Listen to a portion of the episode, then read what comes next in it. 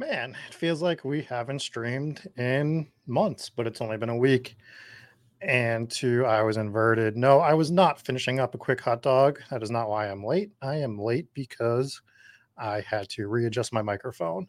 But today we are going to be talking about taking stands on players. This was a hot topic for me on Twitter in this past week, if anyone was checking that out.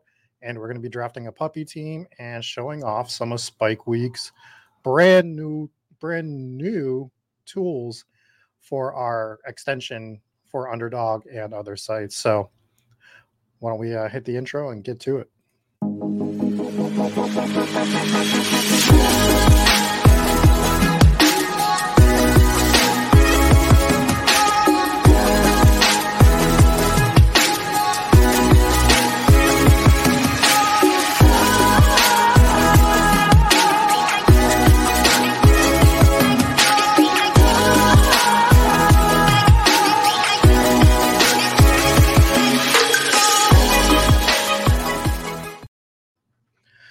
All right, so let's start talking about player exposures. And I was told, I'm not sure if you guys are aware of this, but I put out this video about Ja'Marr Chase and how I'm drafting him at a high clip. I kind of did some engagement farming by saying I'm taking him. I prefer him over Justin Jefferson. I'm fading Justin Jefferson, which is partially true. I am taking Ja'Marr Chase over Justin Jefferson to up my Ja'Marr Chase exposure right now. And the reason I'm doing that, I've explained already, but people got pissed that I said I was fading Justin Jefferson. They didn't watch the video. The pitchforks came out, and we got into some really extreme arguments over the course of a few days. And I had one particular guy telling me that the way that you play best ball, I just want everyone to know this. The way you are supposed to play best ball is you are supposed to get an 8.33333333 infinity sign, percentage sign, exposure to every single player on the draft board. That's it. You get exposed to everybody at an equal clip, and that's how you're going to win best ball. So, I mean, I don't know if that's what you guys are doing. Clearly, I'm not doing that right now. We got a lot of work to do, right? I have my exposures pulled up on the Draft IQ right now, and I am showing that I have Marquez Valdez-Scantling at 45% exposure across my Best Ball Mania tournaments at the moment, right? So, yeah, Felix brings up, I guess I'll never win money. And actually, you were one of my examples. I said, I brought up you bringing Cooper Kupp last year. And it's like, you know what? If you were wrong on that, it would have sucked for you, right? But you hit that one on the head, and it helped propel your teams to the playoffs, and you won $1 million. I'm not saying people have to take as extreme a stance as you took on him. I know your ownership was like through the moon on him. But I do think you need to be taking stands on people. Paul says he's been taking stands on people in the puppy too. Absolutely. Especially for contests like that. That's where you can start doing that stuff. Okay, Kevin. Kevin says that he has 40% exposure to Jakobi Meyers. Is all I'm going to say about that. I'm just going to give a fresh sigh into the microphone. Because what are we doing, Kevin? It's Jakobi Meyers. You understand that he doesn't catch touchdowns, that he plays in New England. There's 37 active wide receivers on the roster right now, I think, somewhere along those lines in New England. So I don't know what the hell is going to happen with Jakobi Meyers. Also, shout out to our swag here. We got some sweet shirts and stuff. Just wanted to show those off, the SWO hat. So let's look at some of my exposures, and I want to just kind of point something out on this when we go into this, and then we'll jump into a puppy draft. So clearly, I've been taking a stand on Mahomes and MVS, right? Right now in Best Ball Mania, I have a 45% exposure to MVS. I have a 40% exposure to Mahomes. So I have that skinny stack all over the place, not even bringing in the game stack yet, right? You can see some of the other guys that I'm like this with. Christian Kirk at 28%, AJ Brown at 25%. And, you know, the list goes on and on. Javonte Williams at 23%. So clearly I'm probably doing a lot of Javonte Williams, Patrick Mahomes, MVS stacks. And that's what you would think, right? You can see Ja'Marr Chase is at 19%, Travis Kelce at 19%. So I'm going pretty nuts on that particular game. What I want to show people, though, is if what we do is we go over to our exposure tab, right? And we go to our week 17 stacks, we see Denver at Kansas City, where we expect to see a high number on that, right? And right now that is at 60%. So it shows you that I have 32 stacks, which seems like a lot, especially in comparison to everything else, right? Every other stack that I have, you know, Miami, New England's next at with 15 stacks at 28%. And some of that is like unintentional stacks. But what I want to dive into here is when I actually click on my Denver and Kansas City stacks, you see that I have Albert O plus Marquez Valdez-Scantling only on 6 stacks currently. Patrick Mahomes and Albert O, 6 stacks. The three of them together only on 5 stacks. Sutton and MVS, 4 stacks.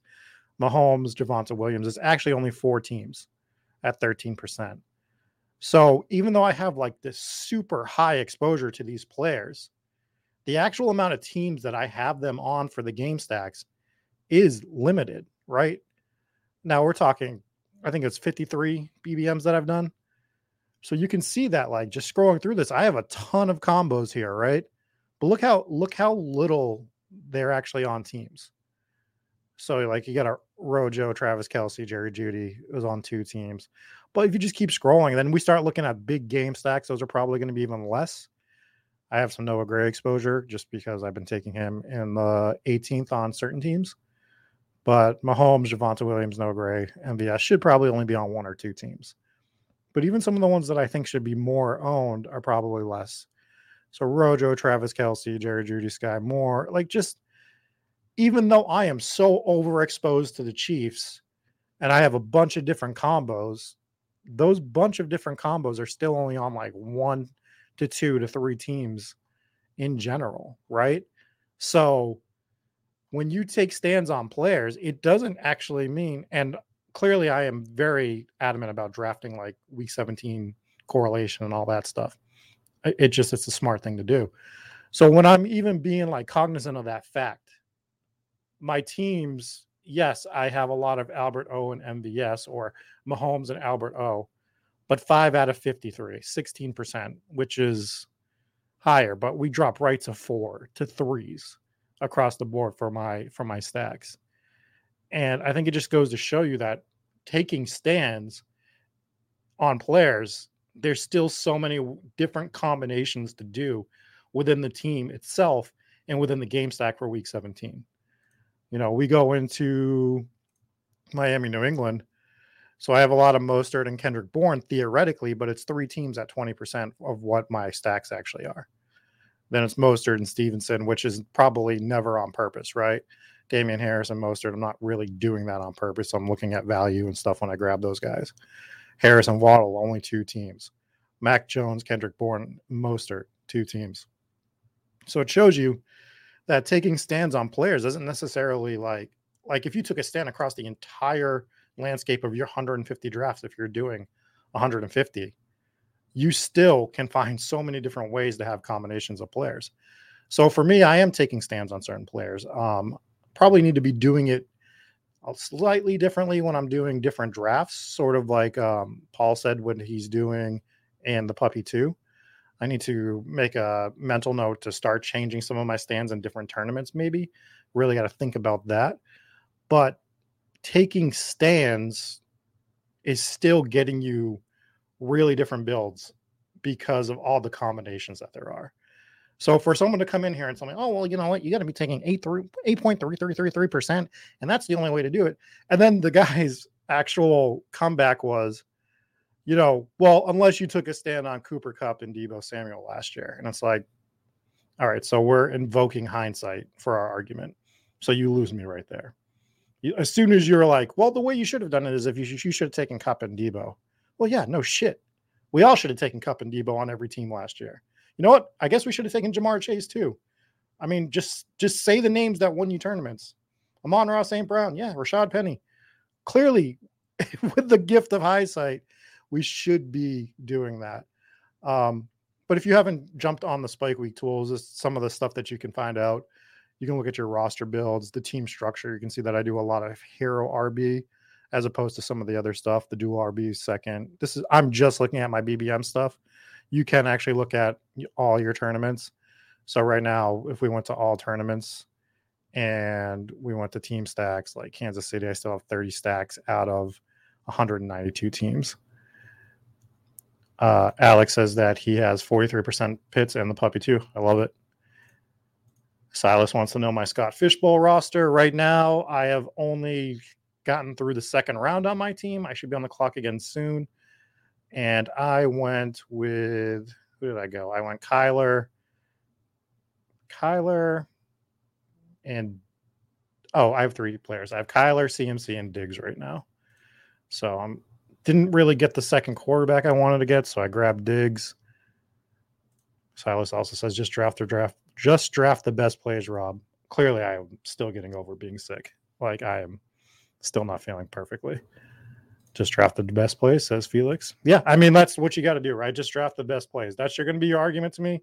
Then you win, I guess, right? Just draft the best plays. But yeah, I mean, I'm guessing a lot of you have these Spike Week tools, but if you don't, just a tremendous job by Hacker in our Discord. Some of the stuff that he shows us, which we're going to be looking at in a second when we jump in a puppy draft, which we're going to do. We're going to do in 1 second here.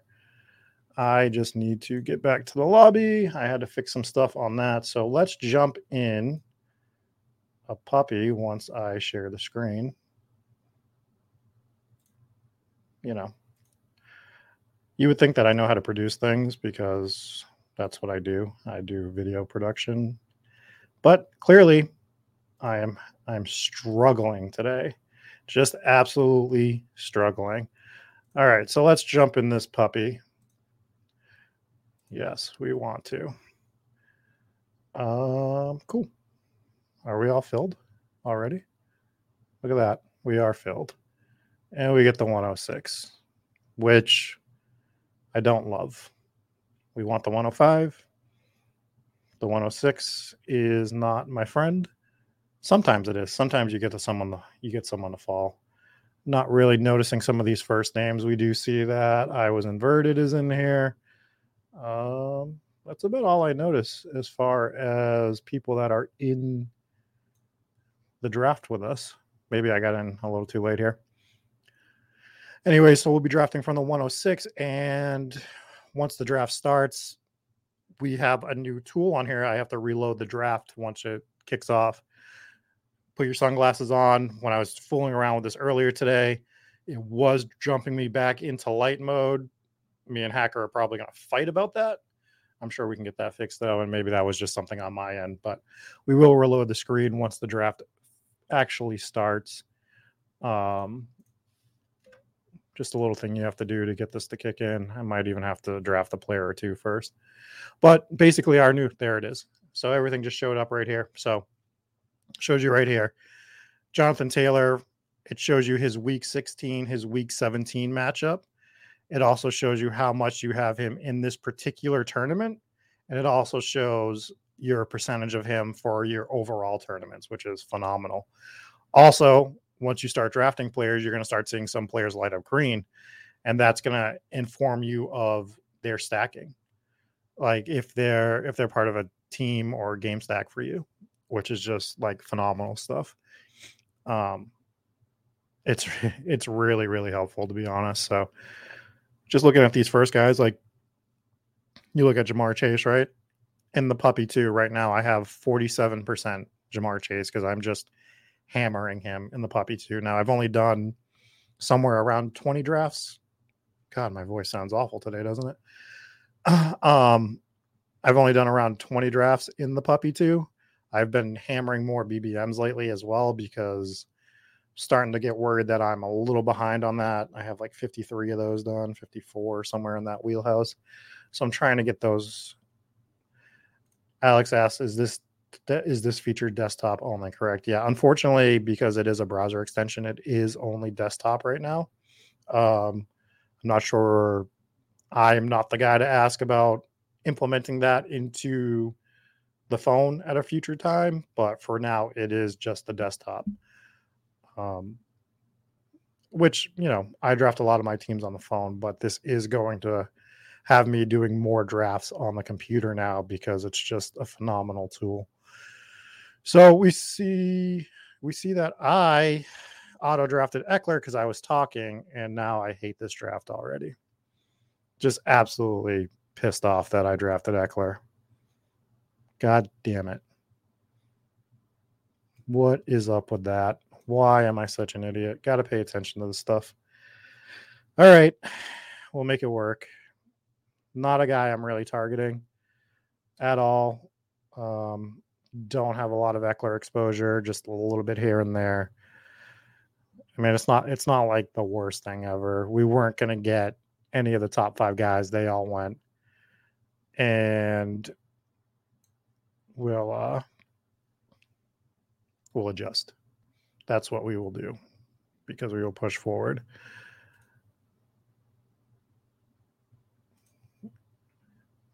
I was inverted, said just go on auto and start a new one. No, but you know what? If this goes fast enough, maybe we'll do a second. All depending, just to keep showing off the tools. I have time today. Clearly, I can't really go anywhere. So maybe we'll do two drafts. Maybe we'll get fun. Maybe we'll have some fun with it and do a second draft. It just depends. Like, this has to go fast enough, though. I've been in some puppy drafts that have been dragging lately. Like, people taking their full 30 seconds, and it just boggles my damn mind. What's going on with Mixon, by the way, guys? I've seen Mixon falling, like, late second lately. Was there some news that I missed on him? So, if we got Ekeler Mixon sounds like a fun way to start a team. So let's go Ekeler Mixon, see what falls to us. Maybe we'll just go with a pretty the juxtaposition of drafting two running backs right away when I'm wearing a shirt that says that I have drafted zero running backs. So we'll go Mixon, we'll go Ekeler, and we'll clearly this is a team that I have no exposure to already. I know I don't have this combo. I don't want to say I know I don't have it, but I would suggest that the odds of me having some sort of Ekeler Mixon combo is small. And I don't really know how many other people would have that combo of teams. Silas says, yuck. Well, you know, when you auto draft from the sixth spot, things get a little weird. Kevin said that shirt is fire. Yeah, man. Jump on spikeweek.com. We have a shop right now that has the zero RB shirt, which is a lot of fun. Have the Spike Week hat. Fun thing about this Spike Week hat that I didn't know happened was going to come with it is we got the Spike Week rocket on the back here, so that when we wear it backwards, we still have a logo, which is a lot of fun. But we'll wear it forward for today. Show off the SWO to go with the SWO title that I am currently the champion. All right, so do we want to just go two RBs here? We're going to be on the clock in a second. See AJ Brown on board, which it's tough for me not to click AJ Brown in this spot, so we're going to do it. I'm going to try to keep it moving pretty quick. Yeah. Let's see, anyone else? Felix said, helping you get that 8.33. Got to do it. Got to get that's my next shirt is 8.33333333%. Just got to do it. Just got to fire 8.3. If your exposure isn't completely balanced, then what are you doing? Why are you playing best ball? So just to kind of show off some of these tools while we're at it. So like now that we've drafted a few players, you look at Ezekiel Elliott, you see that he plays Philly in week 16. So Philly actually lights up, right? And then when you see Gabe Davis, he plays Cincinnati, obviously, in week 17. So you see that light up. Fun part is with the quarterbacks, because I have Ekeler, it shows Herbert's name actually lighting up to know that that is a stacking option for Herbert. And you see it for Hurts as well because I have AJ Brown, Devonta Smith because I have AJ Brown. So it'll show you teammates as well to get you team stacks. Any worries about Hurts as a passer for AJ Brown's upside? No, I've been going over the Philly stuff since before AJ Brown. Let me make my pick and then we'll go into this so that we don't auto draft again. So let's go. Do I want to go Akers here?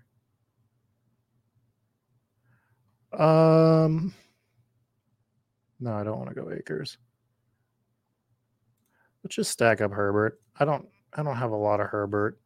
So let's do like a unique Herbert. Well, as unique as you can get with the Chargers because everyone has some sort of combination of the Chargers. But let's go Herbert, Ekeler right now just to get some Herbert. I don't have much of him at all. And if we're going to make this team different than all my other teams, then let's do that. Getting back to Philly, any concern about Hurts? I didn't have any concern about Philly. I had limited concern about Philly before they got A.J. Brown. I think my point starting in February was Philly showed you what kind of team they wanted to be. They had to adapt midseason based on shit just not going the way they wanted. So they told you that this coaching staff wants this team to be pretty heavily focused on the passing game. Just didn't work out at that point. I don't think that was particularly Hurts' fault. And so what they did to make sure they can get back to that is now they trade for A.J. Brown. They're not going to be as run-heavy as they were last year. I'm not worried about Hurts. I'm not worried about A.J. Brown. Why? So the other thing, my question always is, like, we watched him on Tennessee, a team that wasn't pass-heavy. So why are we, like, concerned about – if we loved him on Tennessee, why are we concerned about him on Philly? You know what I mean? Like, to me, that argument has never really made a ton of sense. So I'm not particularly worried. Now, in terms of Philly, if I'm getting stacks on Philly, it's skinny stacks. And the reason for that is I think if you're winning week 17 with a guy like Hurts or Lamar, you need them to run for 2 touchdowns and pass for 2 or something to that effect.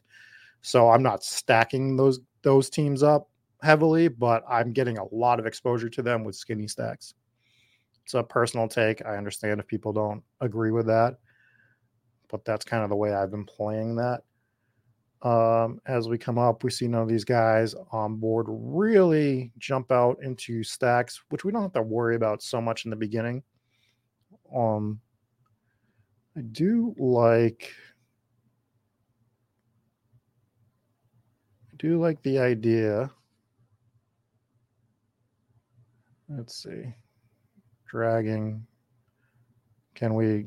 I mean, his clock ran out 15 seconds ago, and he drafts Amari Cooper. Gotta run out the clock to draft Amari Cooper in the 5th round.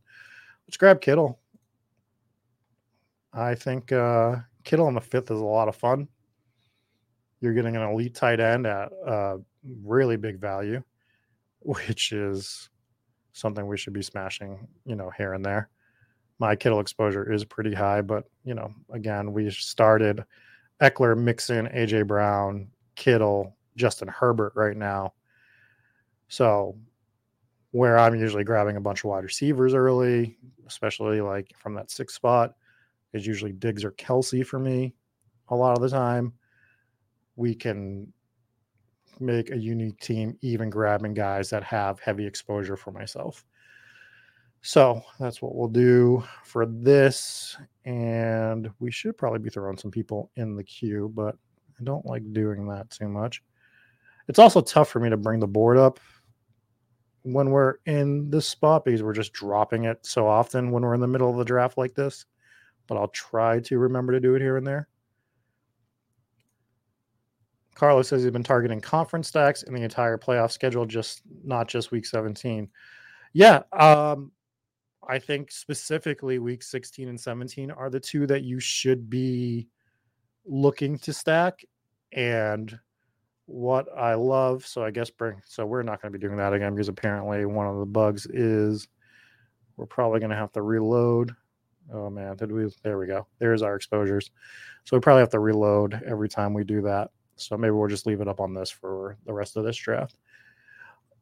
I don't completely disagree with your point, Carlos.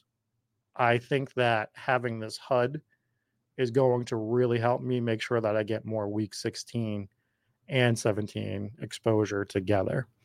Trying to remember, 137 games over the course of 2 weeks is not particularly easy. So, let's grab, which is bully quarterback. Let's grab. Oh, no, let's not do that. Let's not do that. I was thinking I had Chase because I just always have Chase. Let's grab Thielen. I don't have a lot of Thielen. Don't love it. Kind of gross. Ugh. Not a favorite move of mine.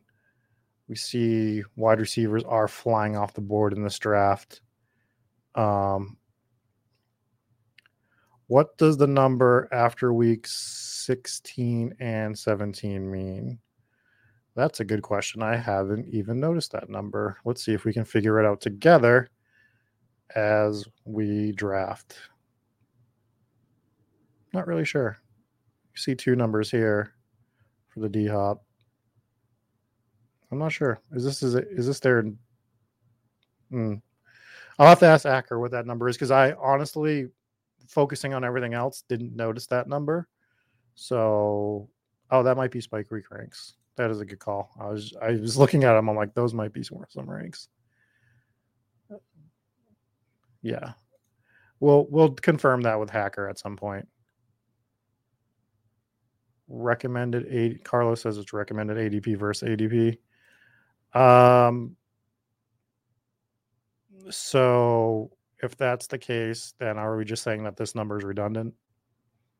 I'll confirm that with Hacker tonight, and we can ask that in the Discord. Speaking of which, if you are not in the Spike Week Discord, what are you doing? Why are you on the stream and not in the Discord? Jump in the Discord. Go to spikeweek.com. There is a link to the Discord. You can talk with people all day about this stuff. Oh, Carlos was just guessing. I understand, man. We're just all guessing on that particular thing. I was so enamored with the week 16, the week 17, and the percentages and what they mean that I completely just overlooked those numbers. But that's the great thing about this tool. I mean, he just released this update. So, he's going to be releasing more. We're going to color code things a little bit better down the line to make things a little easier to read here and there. But for now, he's making sure he gets this done on all three of the main sites that you can draft on. And, yeah. So right now we have Justin Herbert, Austin Ekeler, Joe Mixon, AJ Brown, Adam Thielen, and George Kittle. And just for fun for the chat, let's do it. Let's draft Trey Lance. Be done at quarterback. We have Justin Herbert and Trey Lance.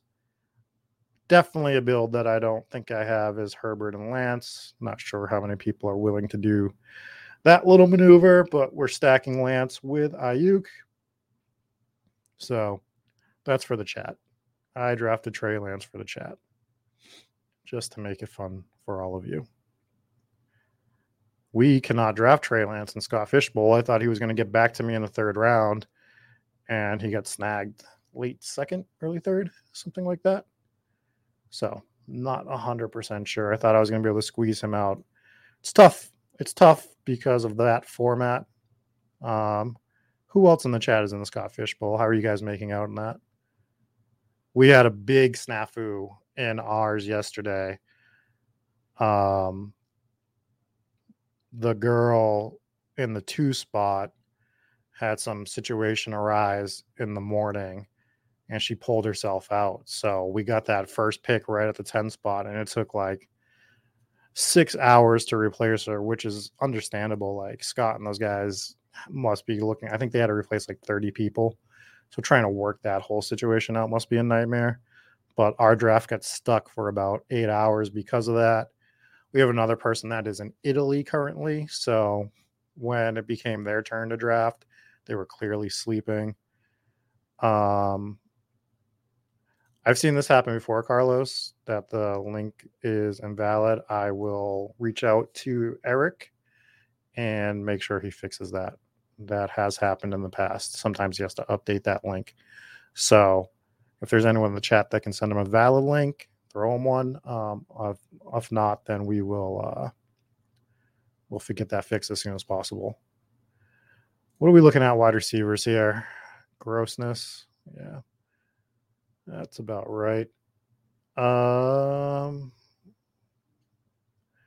grab Olave just for that game stack. I hate the 6 spot. 6 spot really sucks.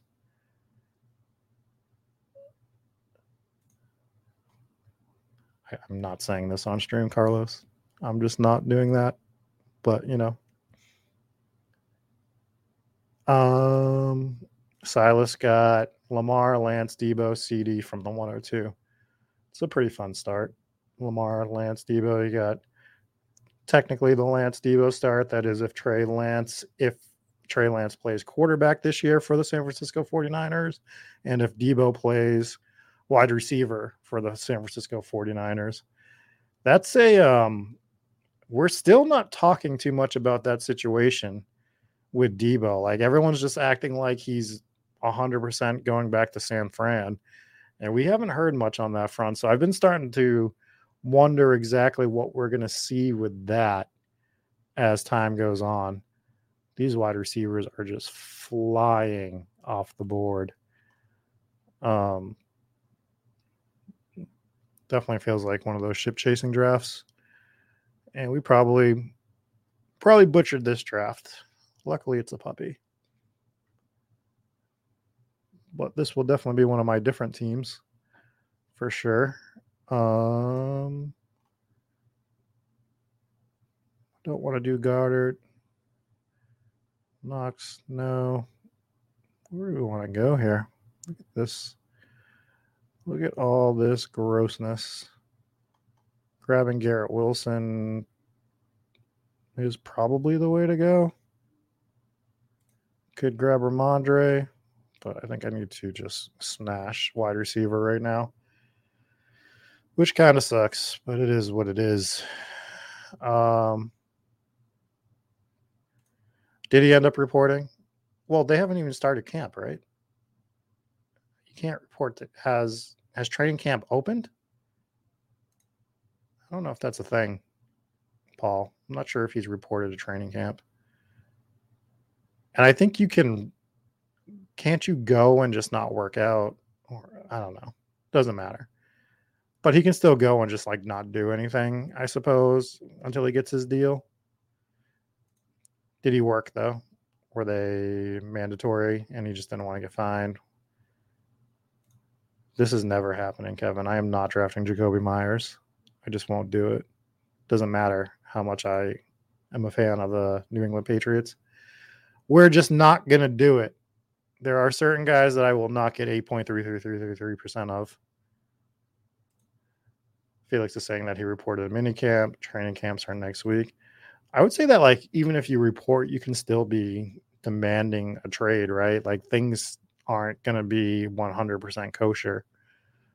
So I still think there's got to be an eye on that. I think the most likely scenario is he just gets an extension and plays for the 49ers. Like, I'm not going all conspiracy theorist on this. I don't think it's anything like, you know, I don't think the odds are he's out of San Fran, but I still think we need to keep an eye on the situation here and there. What do we got going on here? We can do a Gallup bring back. We can do a Cousins stack, which we won't be doing because we have our two quarterbacks. Let's just do the Watson bring back for Thielen, I guess. Do we love it? No. Do we love any of these wide receivers other than AJ Brown? I've been grabbing a lot of Garrett Wilson, so I guess I love him, but the rest of this team makes me want to vomit right now. which is something that could definitely happen on this stream. Vomiting, we're not going to, but we have. Go back and watch the hot dog stream. Things got real gross. Got to figure out when we're doing the hot wings. That might be Friday. I got to talk to Bime for. He was supposed to be on the show with me, but he had something come up for tonight. And now Sick Rob has to take the wheel. And Douglas says to take Cobb late over Watson. Rodgers hates rookies. Well, Rodgers hates everybody. That's why I like Aaron Rodgers, because much like me, he doesn't like people. Not a people person. Aaron Rodgers and myself. We don't mingle well, I suppose. No, I don't love Watson. If I'm grabbing a late Green Bay, I know he's also a rookie, but I've been grabbing Romeo Dubs. Very, very here and there. I think I still want to keep pounding wide receiver here. We'll read the team in a second. We got Mixon. Gross. All of this is gross. I hate all of this. Don't like the way we started this team. That's my new song. Guys, actually might hear a new song tomorrow on another show if it happens. It's not Spike Week, but it is Roto Grinders related. Let's grab Crowder for the Mixon bring back. But that's all I'll tease because I don't know if there's actually a show planned for tomorrow or not. So, yeah, if you hear a new song on a show, that was from me and Jesse Wilkins, who was my co-host and a producer on Hometown Ghost Stories. But we made a new intro for a show. It's a lot of fun. Let's go over our team. Justin Herbert, Trey Lance at quarterback. Austin Ekeler, Joe Mixon, AJ Brown, Adam Thielen, Chris Olave, Garrett Wilson, Christian Watson, Jamison Crowder, George Kittle. Do we love it? No. Is it going to win the Puppy 2 championship? Probably. That's how it works. The teams you don't like are the ones that get the furthest, and then, you know, you get named the 74th best basketball player in the world like myself. I should probably start hassling Underdog Fantasy about getting me my badge again. Douglas says, if Cobb stays healthy all 17 games, already bold of you to assume that, he'll finish with 8 to 10 touchdowns. Bold of you to assume that the Packers are going to score 8 to 10 touchdowns this year. The guy had 5 TDs last year. It looks like STDs. But the guy had 5 TDs last year in 12 games with only 28 catches. Rodgers looks for him around the end zone. True, but he also gets Tonyan back this year, right? So I expect Tonyan to swipe a lot of the goal line work there. I think that Cobb in a half-point PPR league or even a full-point PPR at the age of 73 years old is just like real wishful thinking at this point. So he's one of the guys that I am more than fine with fading. Let's grab Palmer for the double stack on Herbert. So that's what we're going to do there. So now we got Herbert with Ekeler and Joshua Palmer. We were going to be looking at grabbing Palmer or Gerald Everett. I mean, still potentially can do both. Felix says, don't forget Amari Rodgers is going to take over Cobb's role. Also a possibility is 2 catches and a TD enough to spike into your lineup. Which player are we talking about? Carlos, 31 years old. That is ancient. I remember when I was 31. My knees already hurt. I remember when I was 30 and my knees hurt. For Cobb. Yeah, I mean, that's probably exactly what's going to happen with Randall Cobb. He's going to catch 2 passes, go into the end zone, do a Lambo leap, break both hips on his way up, on his way down. He's going to tear an ACL. He's going to throw out his shoulder. It's going to be a bad scene. It's going to be the worst touchdown celebration of all time, is my guess, is what's going to happen with Randall Cobb this year. All right, so right now we are 2-2-7-1. We have just really, really been hammering these wide receivers after starting off quite slow with them. Who did I want to grab as a bring back? I know who I want to grab. Do we want to hold off on it? Yeah, let's just do it. Let's just have fun. Let's just make sure we get our bring back in Tyler Higbee. So now we get that Herbert, Ekeler, Palmer stack, and we're bringing it back with Tyler Higbee just to get that week 17 correlation. Oh, man, we are really going to get into this Green Bay talk today. At the same age, Rodgers forced James Jones 99 targets with 50 catches and 8 TDs because he hates rookies. Jones was washed then, too. I would much rather have a Jones than a Randall Cobb-type build, especially on an offense that is one of the slower-paced offenses in the league, and we're not expecting them to get better with losing Devontae Adams. I'm already hesitant to draft a lot of the Packers as is. All of a sudden, it's a racetrack behind me. You know, just things going on. But it's already an offense that I'm a little nervous about. They're not getting technically better this year. They are clearly worse than last year. And so if that's like my concern already, Randall Cobb is just not a guy that's getting put in my draft queue. To each their own. Although, again, I should probably have 8.333% of them. But, you know, I'll be a rebel and I'll 0% Randall Cobb unless he gets auto-drafted at some point. Much like Austin Ekeler did. Sorry for yelling if this is on the audio feed and I just made you jump at a red light. Sorry about that. My apologies.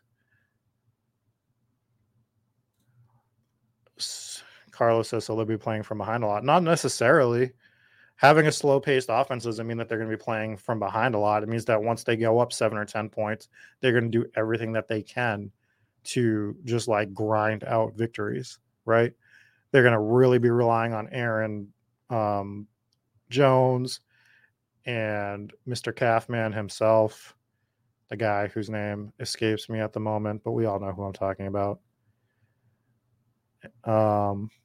Yeah, so, like, for me, I'm still taking Green Bay here and there. I'm just not going out of my way to take Green Bay players right now.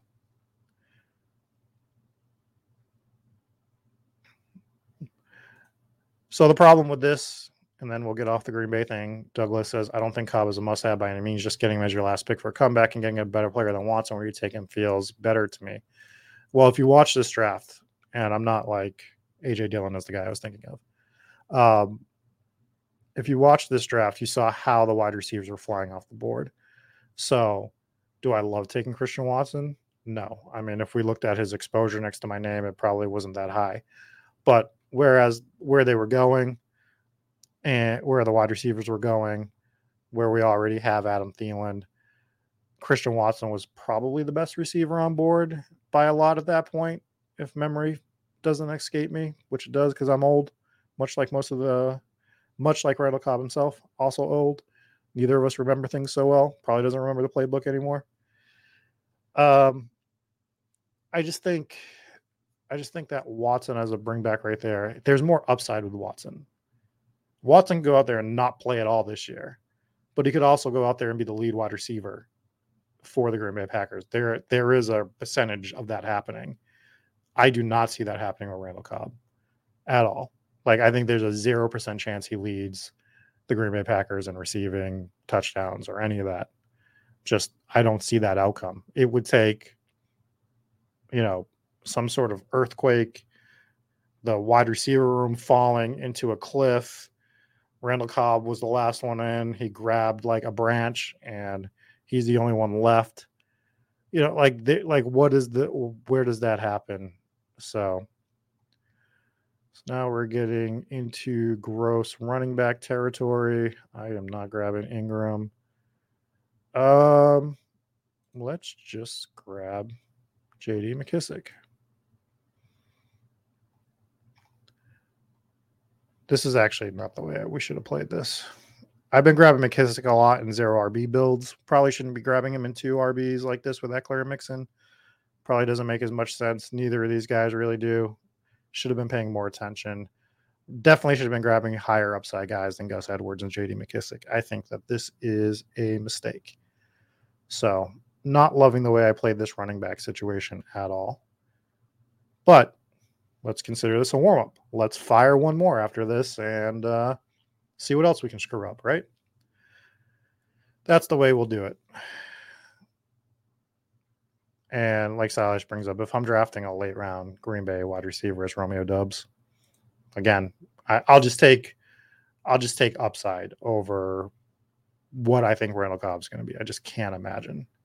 Let's stop talking about Randall Cobb. This is rest of the season. We're done with Randall Cobb. All right, done. Randall Cobb's talk is cut off.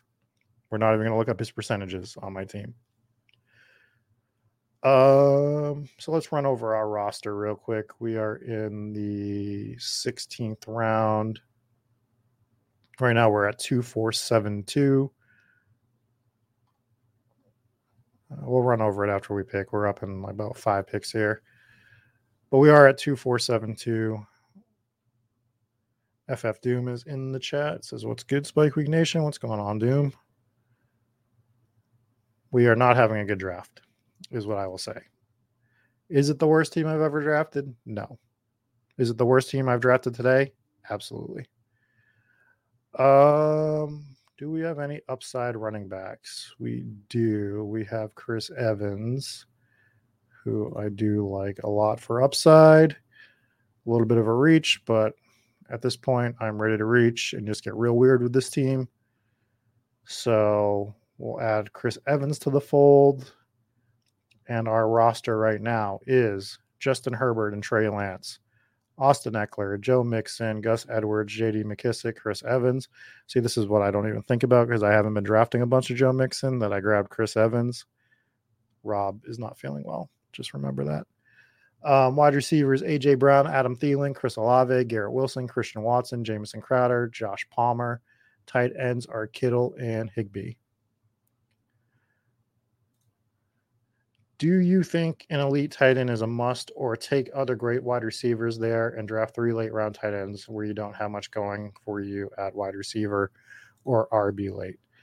I really think it matters on the build. I prefer when I get an elite tight end, but it's like for me right now, I'm more preferential to an elite quarterback. So in order to get other players in the running back and wide receiver spots, I've been drafting tight ends later sometimes, but I think you can get really good three tight end builds, in that Higbee, Hunter Henry, Gerald Everett, Evan Ingram range. Like there's a lot of guys that you can get with 3 tight ends. What is my preferred roster construction? I mean, like in terms of like players, I mean, I guess like the very basic 2-6-8-2 if everything goes perfectly and I get the draft slot I want and everything, but you got to adapt, right? You need to make sure that you are playing to what is actually given to you. You got to, flow like water through these drafts sometimes.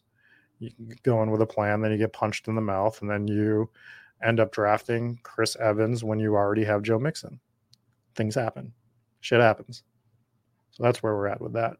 We'll grab Julio. I'm just trying to get through this draft as quick as we can so that we can just jump right into another one.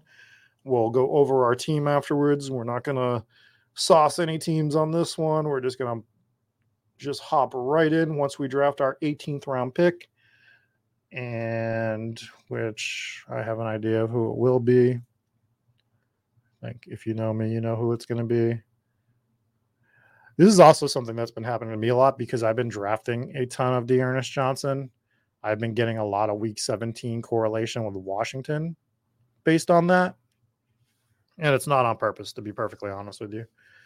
I don't purposely try to get that Washington Cleveland stack, but because I have D'Ernest a lot, if I have Jahan Dotson, if I have JD McKissic, you know, double RB isn't what we're looking for, but we can't just be solely focused on week 17. God, yeah, I still don't feel good, which is fine. We will keep going. We will keep going and we'll do one more draft. And then, hey, I got two more streams tonight. Not football related, but this is the life.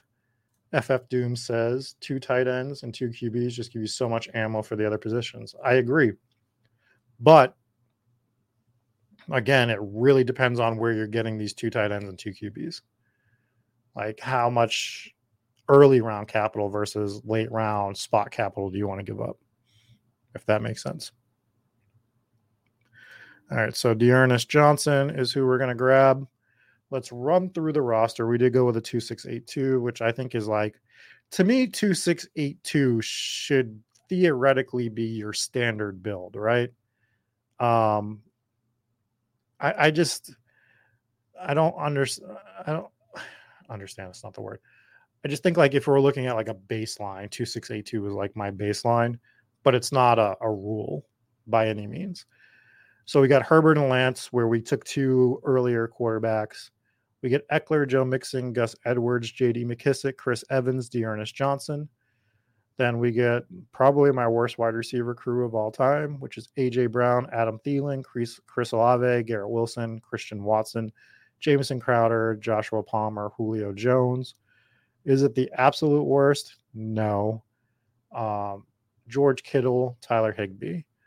So Silas likes the 2.592, which is fine. Like I like 2.592 as well, but that's to Paul's point. Even in zero RB, like yeah, if you're doing zero RB, I don't think 2.592 is viable.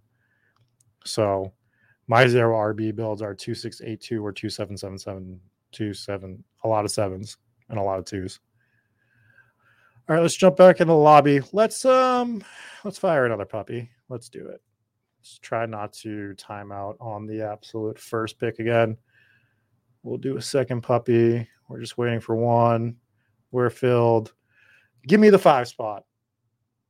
God damn it. We did not get the 5 spot.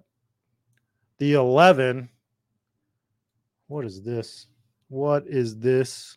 Absolute nightmare. I guess we'll draft from the 11 because we must. So, sorry, just got to send a text. Anyways, so who else is in this draft? We got Paul in the draft again. We got Felix in here. Anyone else in? No one that I recognize offhand for the rest. Sorry, Doom. Sorry you were trying to jump in. I tried to tell everyone that, like, once that draft was over, I was firing right away, trying to jump right in, bang out a double puppy draft on one stream. So, kind of interested to see what you two do. So, Jonathan Taylor goes 1. God damn it. See, this would have been the perfect draft to get the 6 spot because we got Najee going second to Felix. Then I could have just grabbed Ja'Marr Chase from the 6, and then I would have had the perfect draft, and I would have won all the money. But no, now we get the 11, so we can't even capitalize on this particular situation. And this happens to me too much, and it drives me banana. Absolutely bananas. Derrick Henry at the 4, and I'm in the 11? Oh, my God. I shouldn't have done this draft. I shouldn't have done this draft because now I'm going to tilt this first round for the rest of the day. I am steamed. I am absolutely steamed. Oh, my God. Someone's getting Ja'Marr Chase at the 7. I'm running out of the room if they don't take Chase. Jesus Christ. The 11th spot. I could have been in the 7 and had the best team of all time. But no, I'm going to get the 11th, and I'm going to have to choose between Devontae and Kelce. Oh, my God. I'm pissed. Absolutely pissed. Angry. So angry.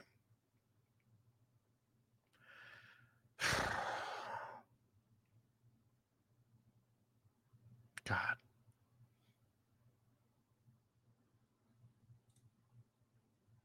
Let's get weird. Let's draft Deebo. Let's draft Deebo at the 111.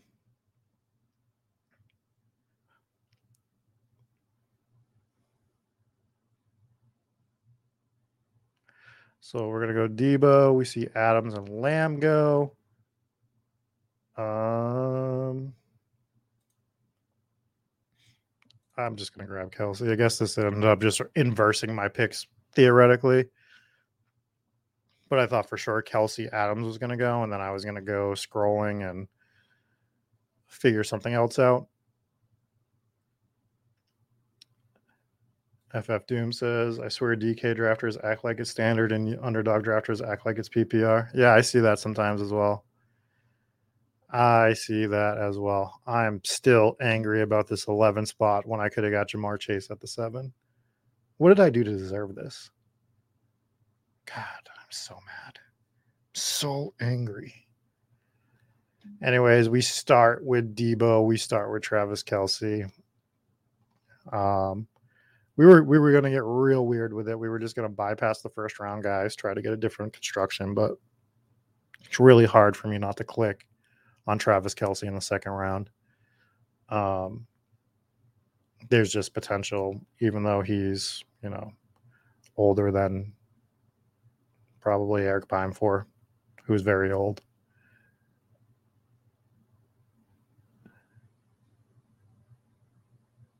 He's also the worst, but don't tell him I said that. No, Bimefor is a great guy.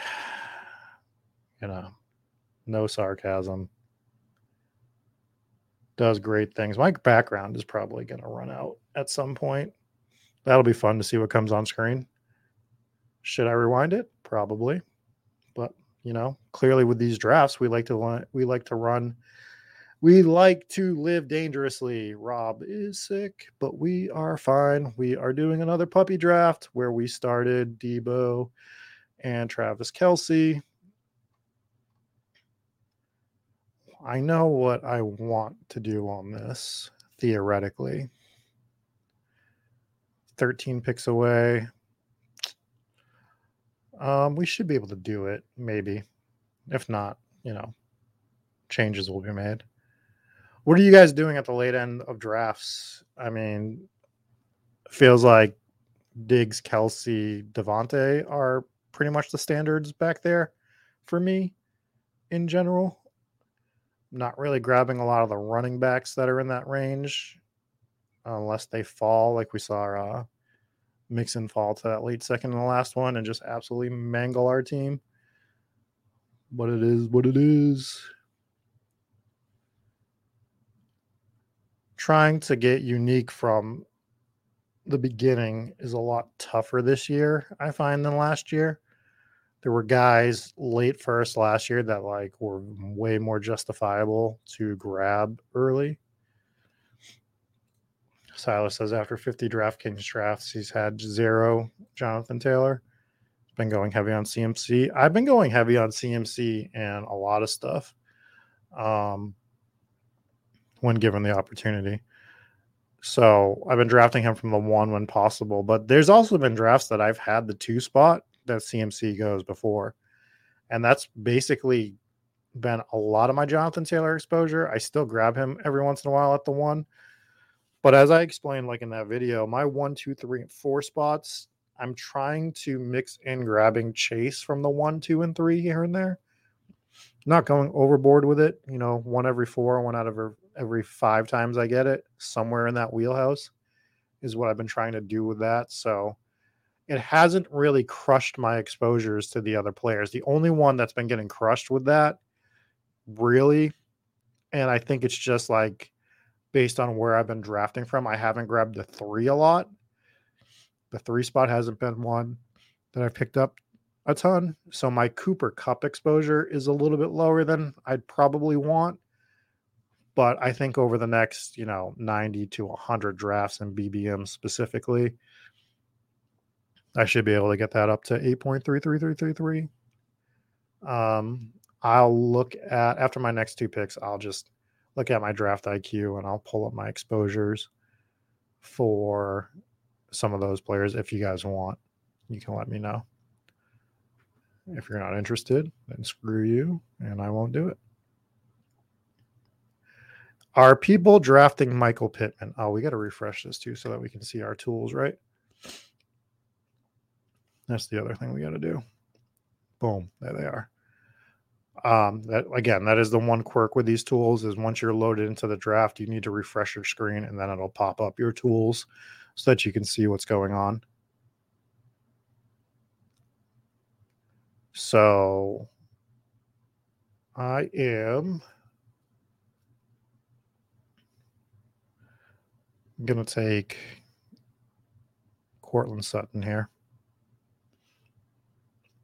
Of all my Denver players, Courtland Sutton's like, what's it say I have him at? I have him at 6%, 15%. So maybe a little higher than I thought I had him. I was probably grabbing, that's probably when he was going much later too. Haven't been grabbing him as much. Jerry Judah I actually have less of, which is interesting to see. Let's just take this absolute insane stand in the puppy on Patrick Mahomes. We have him at 65% in this draft, over, at 34% in all of our drafts.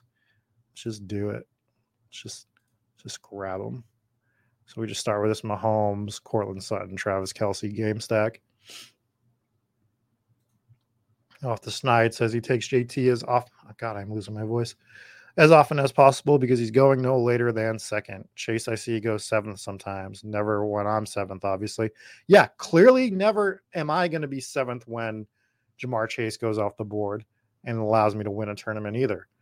So I get that. I'm not going to knock that sentiment at all. Like, I completely understand taking JT as often as possible when you get him in the 1 or 2 spot. But the same thing can be said for CMC, right? Like, it's pretty clear that JT's harder to get because he's going 1 overall more, but CMC's almost at that same point. So whichever guy you want to take a stand on, I mean, I have no quarrels with it. Completely understand it. Probably just grabbing a little more CMC personally. Silas, what did you say no to? You don't want to know my exposures? Is that what it was? I don't even remember who I was going to look up. Was I going to look up JT? So my Jonathan Taylor exposure across all my teams right now is 8%. My Christian McCaffrey is at 9%. So I'm okay with it. My Kupp exposure is at 4%. So, you're not drafting Pittman. My Michael Pittman somehow is at 4% as well. Don't know when I cannot tell you one time that I have drafted Michael Pittman. And somehow I have drafted him 7 times. Wild stuff. Not sure when that happened. Must have been sleeping. Which has happened. I have fallen asleep in like 1 or 2 drafts here and there.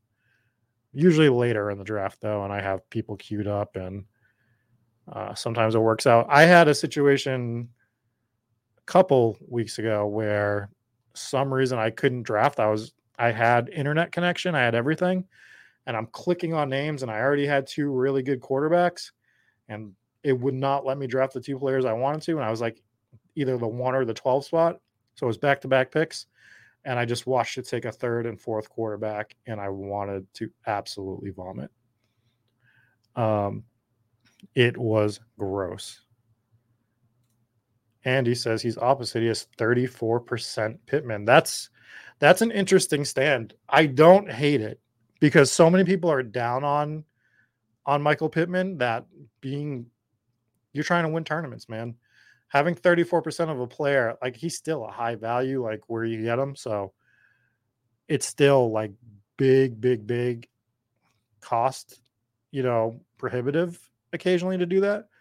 But people are out on Michael Pittman, and he's clearly the number one wide receiver there, right?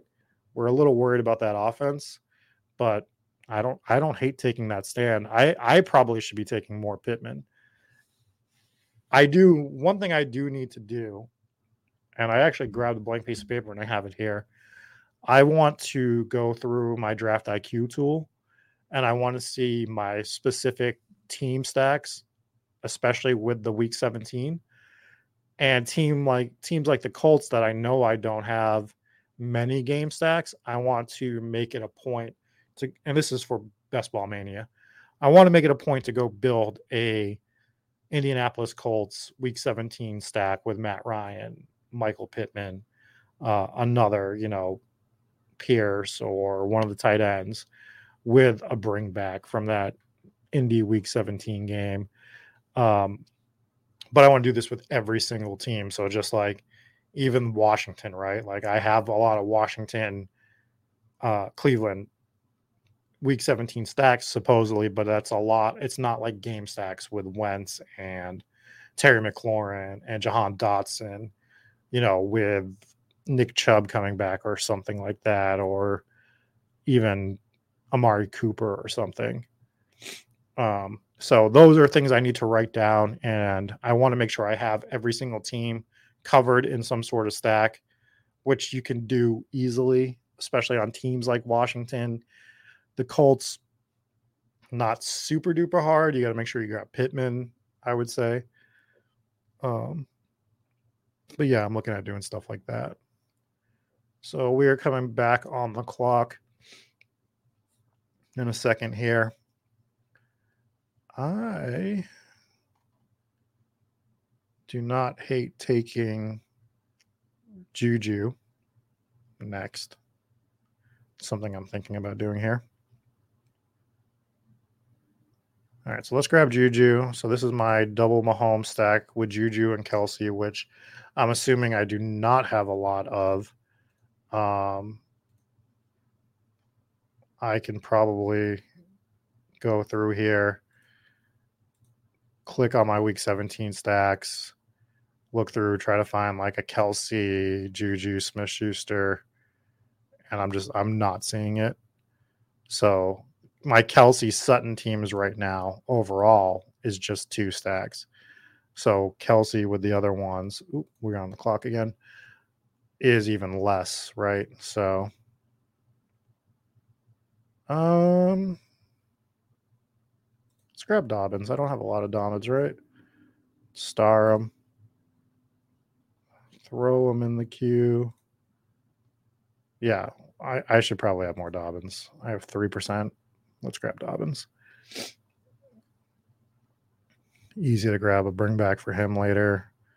So right now we have Mahomes, we have J.K. Dobbins, we have Deebo, Cortland Sutton, Juju, and Travis Kelce. I have been leaving this comment on screen for a long time.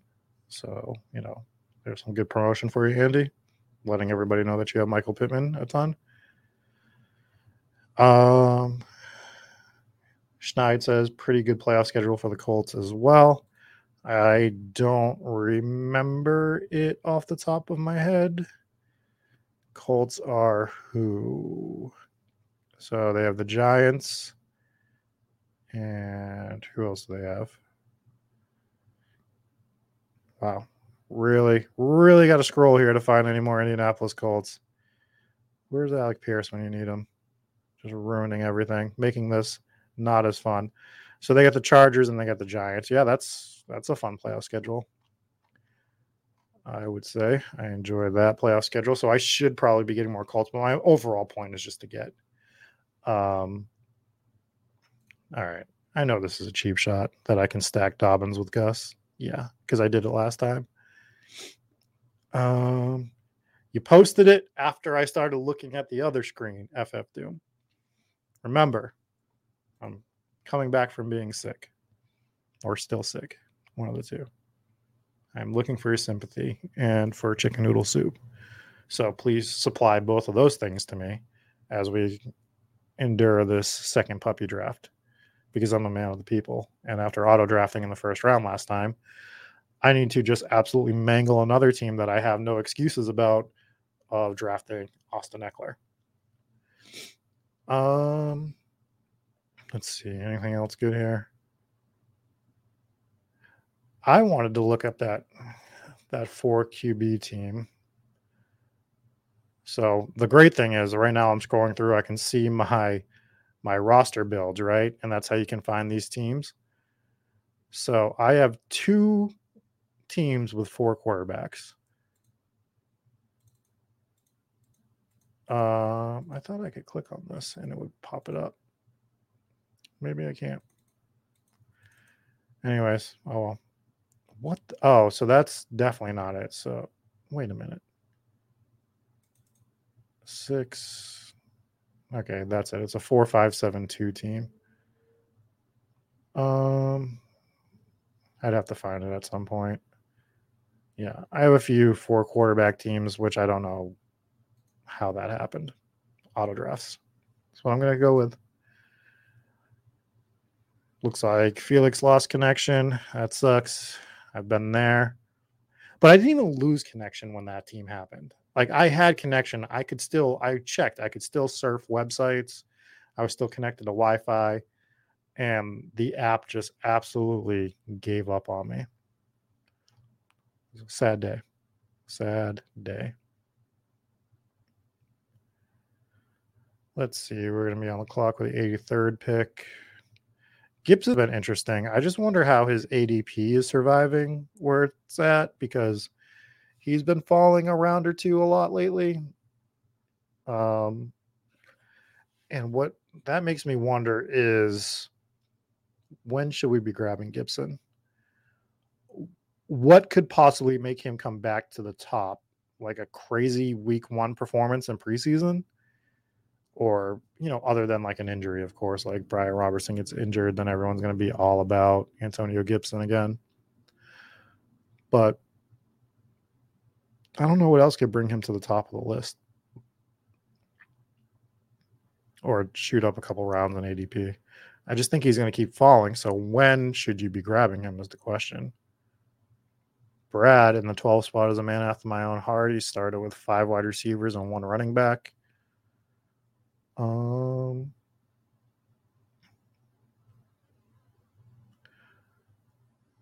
Kirk already go?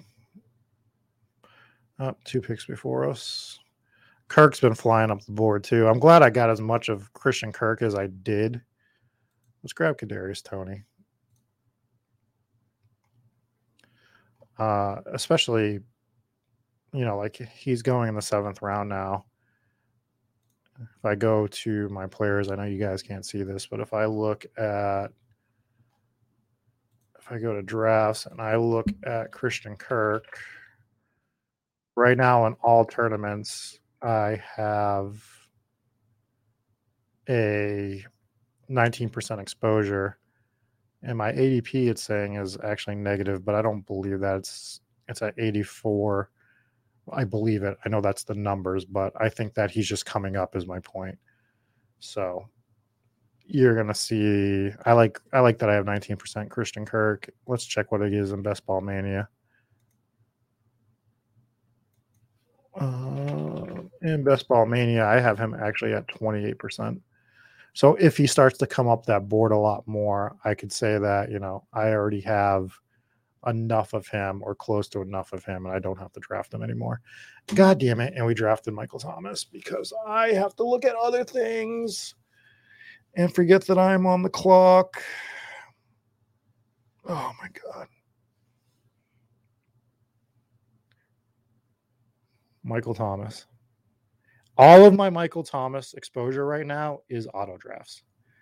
I am going to let you know that. Yeah, Silas, I saw. Thanks, bud. Couldn't have called me and been like, hey, Rob, you know, I think you're the one person in chat that has my phone number. He said, Rob, you're going to auto draft Michael Thomas, which we all know that nobody wants to do.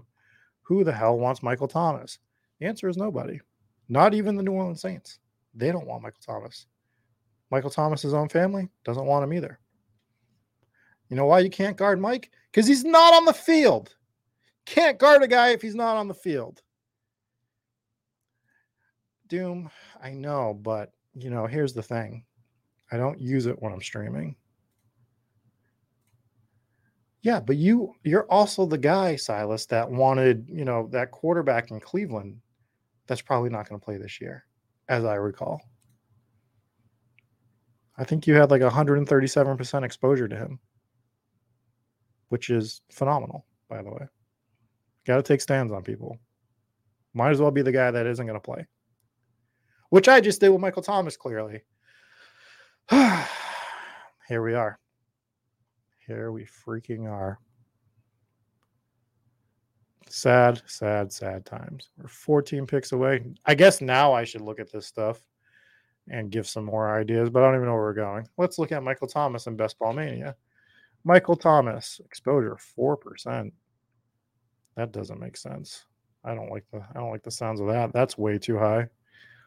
That's got to be on 2 auto drafts. Yeah, in BBM, oh my God, I have 0% exposure to Austin Ekeler and CeeDee Lamb in BBM and Dak Prescott. I knew I was fading Dallas Cowboys, but I didn't realize that I was quite fading them to that extent. This list is interesting. Just scrolling through this stuff sometimes is eye-opening as to stands that you are inadvertently making. Dak Prescott, 0%. Dawson Knox, 0%. Feels wrong, but, you know, clearly it's right. Jakobi Meyers, 0%. That's not changing. Brian Edwards, 0%. So, like, you know, I got some of it right. Some of it makes sense. So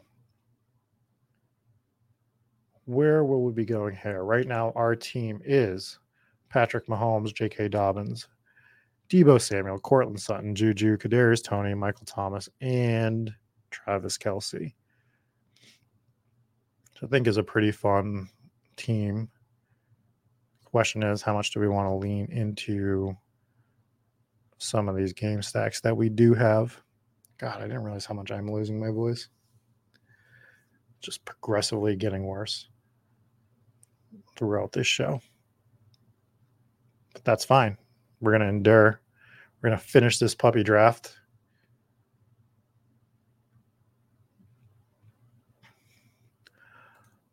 Sid is asking, do the other NFL drafts that you can do on Underdog that are not the big tournaments accumulate scoring the same way throughout the season? Do the other NFL drafts, let's put this back on screen. Let's make sure we're not auto-drafting. Do the other NFL drafts that you can do on Underdog that are not the big tournaments? Are you talking about like cash games? Like regular 12-man cash games where there is no playoff scoring?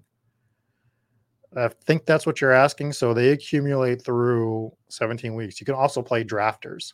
So drafters is accumulated through 17 weeks with no playoffs. So it's just the most points wins. And Hopkins and Jameson do not have the same value because you are just trying to accumulate the most points. Hopkins' value in like Best Ball Mania is the fact that he could come back, be a number one wide receiver in week 7, you know, for one of the high octane offenses and just go on an absolute run through the playoffs for you.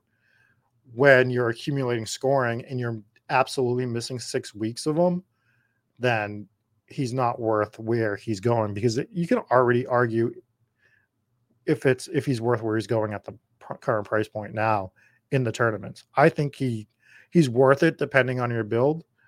Let's grab Rashad Penny. Sorry, we're just in the middle of drafting here, and then we'll get back to this. Yeah, I think for sure, like, he does not have the same value, personally. And let's grab Chase Claypool for our bring back to J.K. Dobbins. So we got 1, 2, 6, 1 right now. Our 1 is Kelce and Mahomes. So that allows us some flexibility to hold off on other players. I think it really lowers their values. Especially Hopkins, where how high he's going. Jameson's the same way. To me, it almost kills Jameson's value just because we're already like, I like Jameson as a player, but that offense, you know, you're already competing with Hawkinson, Amon-Ra St. Brown, as well as DeAndre Swift. Like, where is he going to fit in when he actually comes in? Once he's good to go, when does he get running? At least on Hopkins, you can say as soon as week 7 comes in, he's back and he's in the starting lineup, right? So if your build, I don't know what build would make sense in like a drafter's draft to grab him, but like let's say that it makes sense for you to take that chance. At least you know he's coming back. Jameson Williams is, I don't know, man. Like, he's good in a format like this because he could absolutely pop at the late end of the season, but I think he's undraftable in a cumulative scoring league. So hopefully that helps out a little bit. Sid said that does. Thank you very much. That helps a lot. No problem, man. And if that's the type of scoring that you like, jump on Drafters. Drafters has big tournaments. A big $20 tournament, and it's all cumulative scoring, and you know the best team at the end of the year wins. It gets rid of that playoff thing if you're not into the playoff atmosphere, and they also have that $2.22 tournament, which is a great tournament, especially to start like learning on. Like if somebody were to come to me and ask me where should they start drafting best ball teams, first time ever, I would say let's start there at that low price point. And that way you can kind of get used to it. And then we can progress up to tournaments that have a different playoff format, right? I personally need to get on Drafters more. I've been debating on how I want to attack tournaments, which is another conversation I want to have maybe with Eric, but like, I know I want to I'm doing everything I can to max out Best Ball Mania. I'm never going to max out a puppy. They just fill too fast. I'm not jumping in a million slow drafts. Just not going to be for me. I want to play a lot more of that $2 tournament on Drafters. I haven't even fired it yet. That's going to be coming soon for me. I want to max the $5 on DraftKings. And I also want to play a lot of the single entry tournaments on DraftKings. And specifically, I have been thinking this week on how I want to attack the single entries. And when I say how I want to, it's more so when I want to. I'm trying to figure out when I want to jump into those drafts. And I haven't really figured that out yet. But I'm really intrigued by the single entries. Could be amazing. Could be the worst idea for best ball ever. If you don't want to draft a ton of teams, single entry is obviously the way to go. And I love single entry stuff in DFS during the year. So that's probably why I'm so intrigued by it. But part of me is like, I feel like best ball is just a volume sport where you just want volume because it's not a weekly game. It's a season long game. So volume feels way better over time. So Felix says he's in all the single entry DK drafts right now. Have you already completed all of them though? That's my question. If you have, why did you feel like doing it early was the best way? And I'm not knocking it either way. I'm legitimately curious. Let's grab Isaiah Spiller. That's kind of the way I want to go there. And what do we want to do here?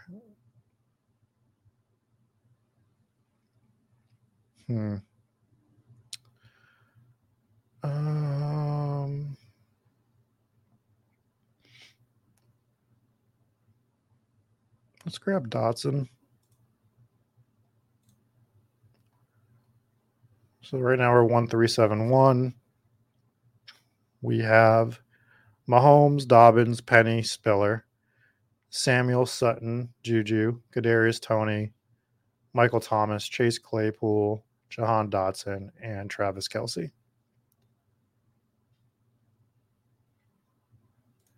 So Felix answered with round 4 and all 3. I joined them because I feel that I have an edge before the training camps, preseason games. So totally understand that sentiment.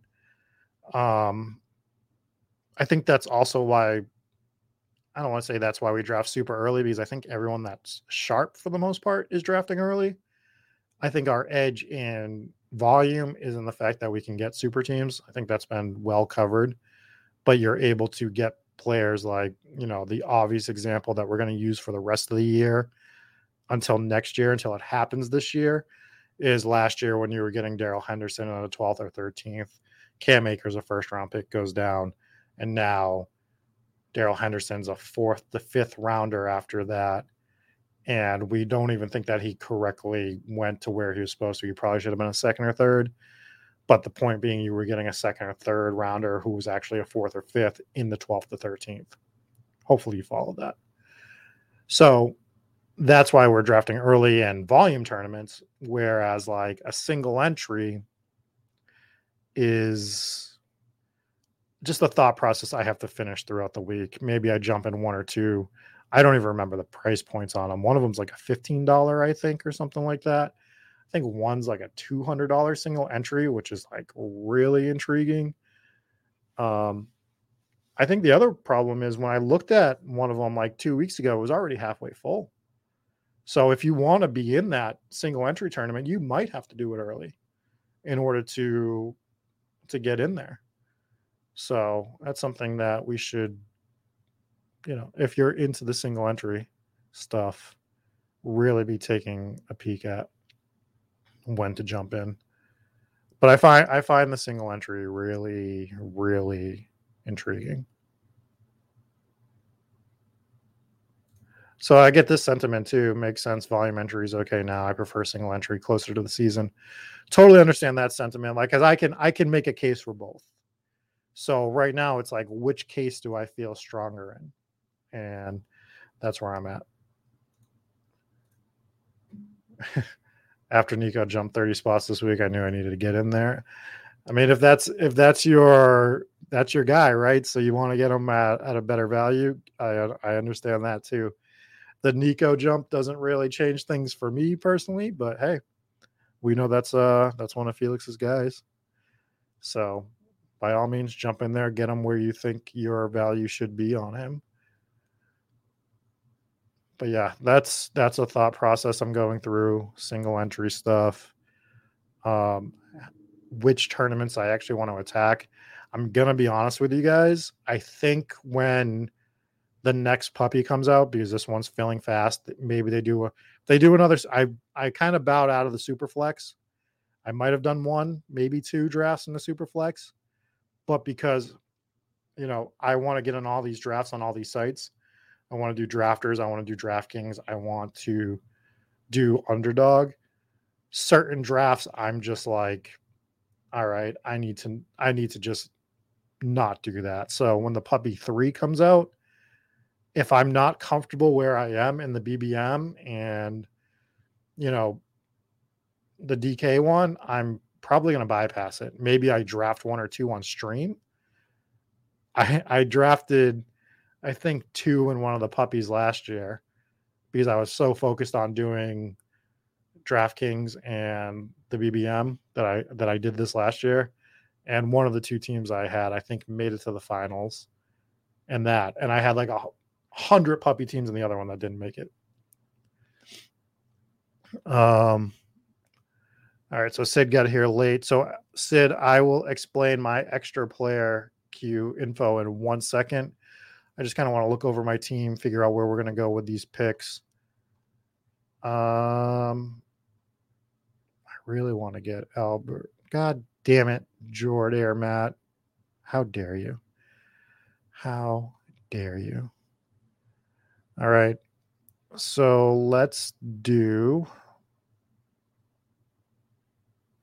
it's our quarterbacks that are left.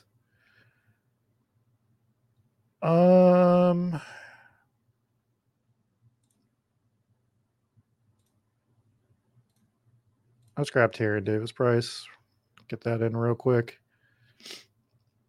Just for some upside here.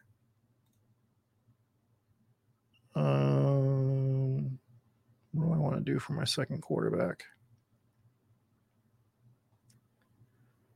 We're going to push quarterback.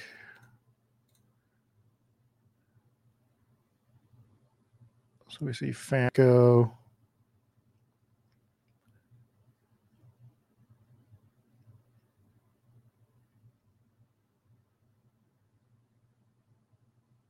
Higbee correlates again with both of our builds. He's got him against Denver. We get him against the Chargers. Let's grab Higbee. Actually, no. We're not going to do that. We're going to grab Alec Pierce and draft the Colt. And that might do it for us at wide receiver. So let's go to this. Sid is once again asking, your player queue has extra info. What's up with that? So these are, let's explain it again because we have been on stream for a while here. So these are the Spike Week Draft IQ tools. So if you go to spikeweek.com, you can get the Draft IQ Chrome extension. It's $25 a month. And it's not just these browser. It doesn't just show you this on your drafts. You actually get like this crazy amount of info on your team stacks, all the breakdowns of all your players. It's like insane, everything that you show. I was showing some of it off a little bit earlier. There we go. My background's changing. What's it going to be? Let's just fix it ourselves here. So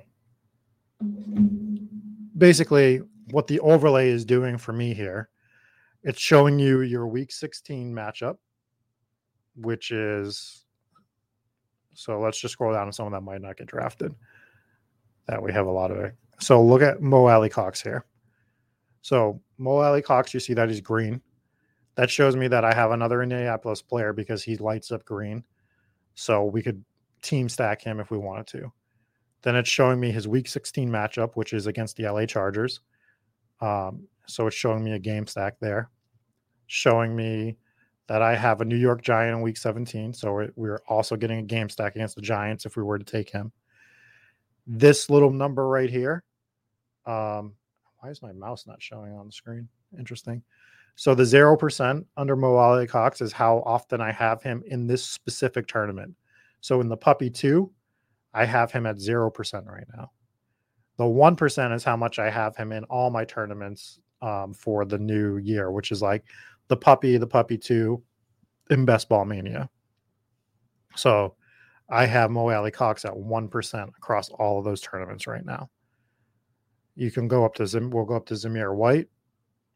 You can see that I do not have another Raider, so his name doesn't light up.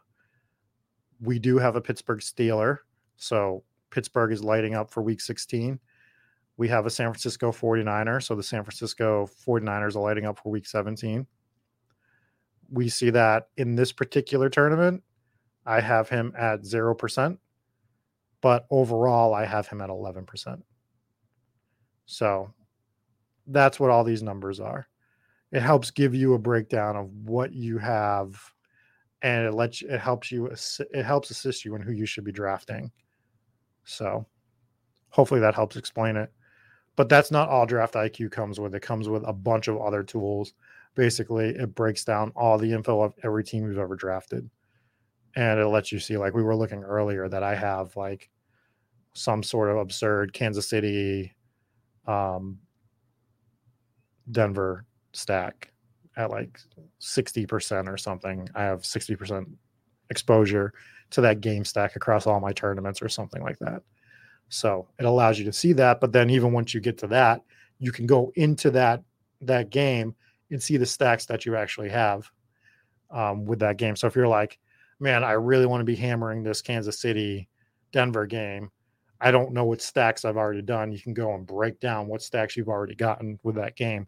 If you're like, oh shit, I haven't done any Cortland Sutton, Travis Kelce, Patrick Mahomes stack yet. Let me make a note of that so that I can, next time I'm in the position to do that, let's get that done so that I can at least say that I have one team that has that exposure that I'm looking for. Had nothing like this last year. Drafted 200 to 300 teams, and I was just winging it. I didn't plan to draft that many teams. I didn't think I was going to get into the best ball as much as I did. And B, by the time I was ready to start putting everything on spreadsheets myself, it was going to take me way too long. So we winged it. And luckily this year, no winging it involved. You can actually see the breakdown. So for the cost of a Best Ball Mania entry, you can get all this information.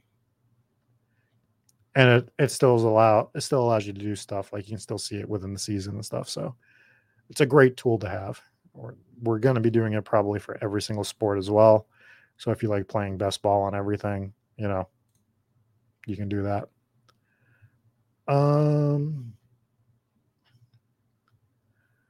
right. What I'd like to do is I'd like to grab J.D. McKissic again. Makes a little bit more sense for this team than the last one we had.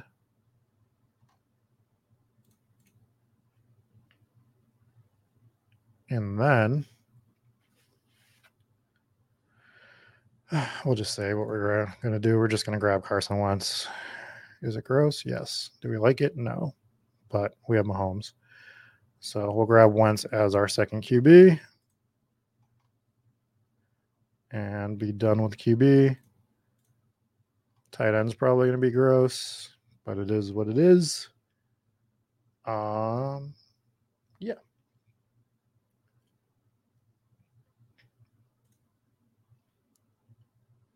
So jealous of the extensions. Underdog can't operate on browser in my state. Oh no. Wait, are you in like Connecticut? So you probably have to drive over the border. I'm guessing a state like Connecticut. So what are you driving over the border, registering for a bunch of drafts and then going home and finishing your drafts, or registering for a lot of slow drafts? Indiana, so probably the same idea. So that's interesting. So even though you can't draft, they don't let you get access to your teams. You're not allowed to look at the Underdog website at all. That seems unreasonable to me. It seems like a silly... That doesn't seem right. So you can do it on mobile, but DK works sort of in browser. So what happens when you pull up Underdog? Does it just say you're not allowed to access the site from the state? I would assume that you just couldn't register for a tournament, because I remember being on mobile in Connecticut. If I try to register for a tournament, every time I worked there, it wouldn't let me register. So what I had to do was, if I wanted to draft, I had to make sure before I crossed over the border, register for the tournament, you could finish it. But I could still see the tournaments on mobile in the state. So that's pretty shitty. I think Underdog, I think someone should talk to Underdog and say that players need to be able to access. So can you not see your team at all? So if you let's forget about the extension. You cannot go on Underdog and see the history of your teams.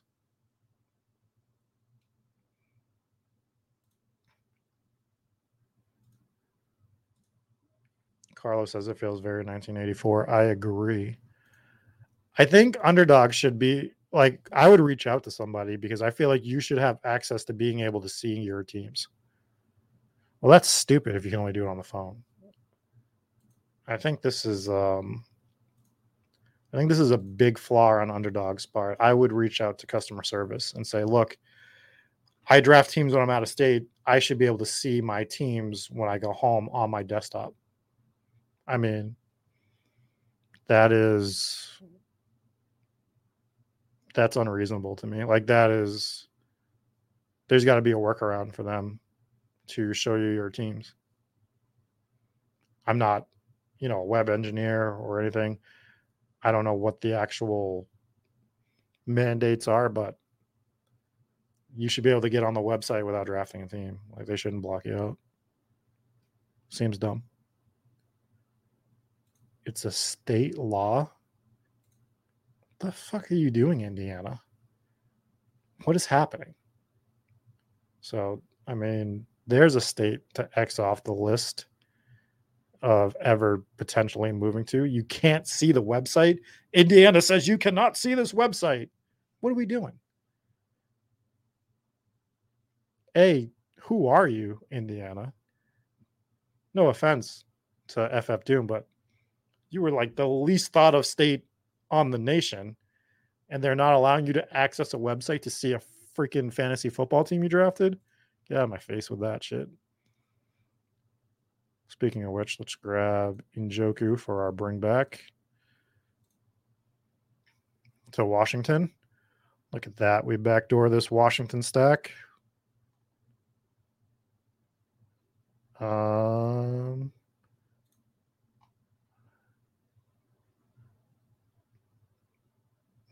Foreman looks fun. Who did it? Who? I'm not. Oh, no, he's there. He's there. Let's. I'm doing it. I don't care. I don't care that I already have a Cleveland Brown. I got to do it for the brand. Grab D'Ernest Johnson. Yeah, sorry about Indiana being the dumbest state on the planet. Sometimes I think it's Massachusetts, but clearly that is ridiculous. Yeah, man. I mean, if you're firing a bunch of DraftKings and you can get into the DraftKings stuff, that Draft IQ is still very helpful for it's. I find it even more helpful for DraftKings than I do Underdog, as much as I do find it helpful for Underdog. But you know how DraftKings is, it shows you nothing. So just seeing your exposures on DraftKings is amazing. So yeah, I mean, I think it's worth it, even if you're just operating on DraftKings alone, to fire up that Draft IQ for that. Anyways, guys, that's going to do it for this draft. Let's take a look at our team. We got Mahomes and Wentz, Dobbins, Rashad Penny, Isaiah Spiller, Tyrion Davis-Price, J.D. McKissic, D'Ernest Johnson, Deebo, Cortland Sutton, Juju, Kadarius Toney, Michael Thomas on an auto pick and ruining my team, Chase Claypool, Jahan Dotson, Alec Pierce, Travis Kelce, and David Njoku. Man, that team might have been great if we didn't auto pick Michael Thomas, huh? I really enjoyed this team until the brakes hit, the car spins out of control, and we draft the guy that doesn't have a leg anymore or something like that. So anyways, what do we want to do? I think we're going to get out of here. We're not going to sauce any teams today. We've been here for an hour 45, but I want to thank everybody for joining. Thanks for coming in right when we're leaving Best Ballin'. Sorry you missed the stream, but you can rewatch and watch me absolutely lose my mind on the first draft that we did and get very upset. Until then, jump in the Discord if you haven't. If you can't access the Discord, reach out to myself or Eric, and I will find a way to get you a link.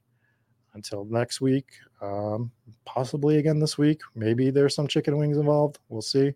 We will see you. We'll be right back.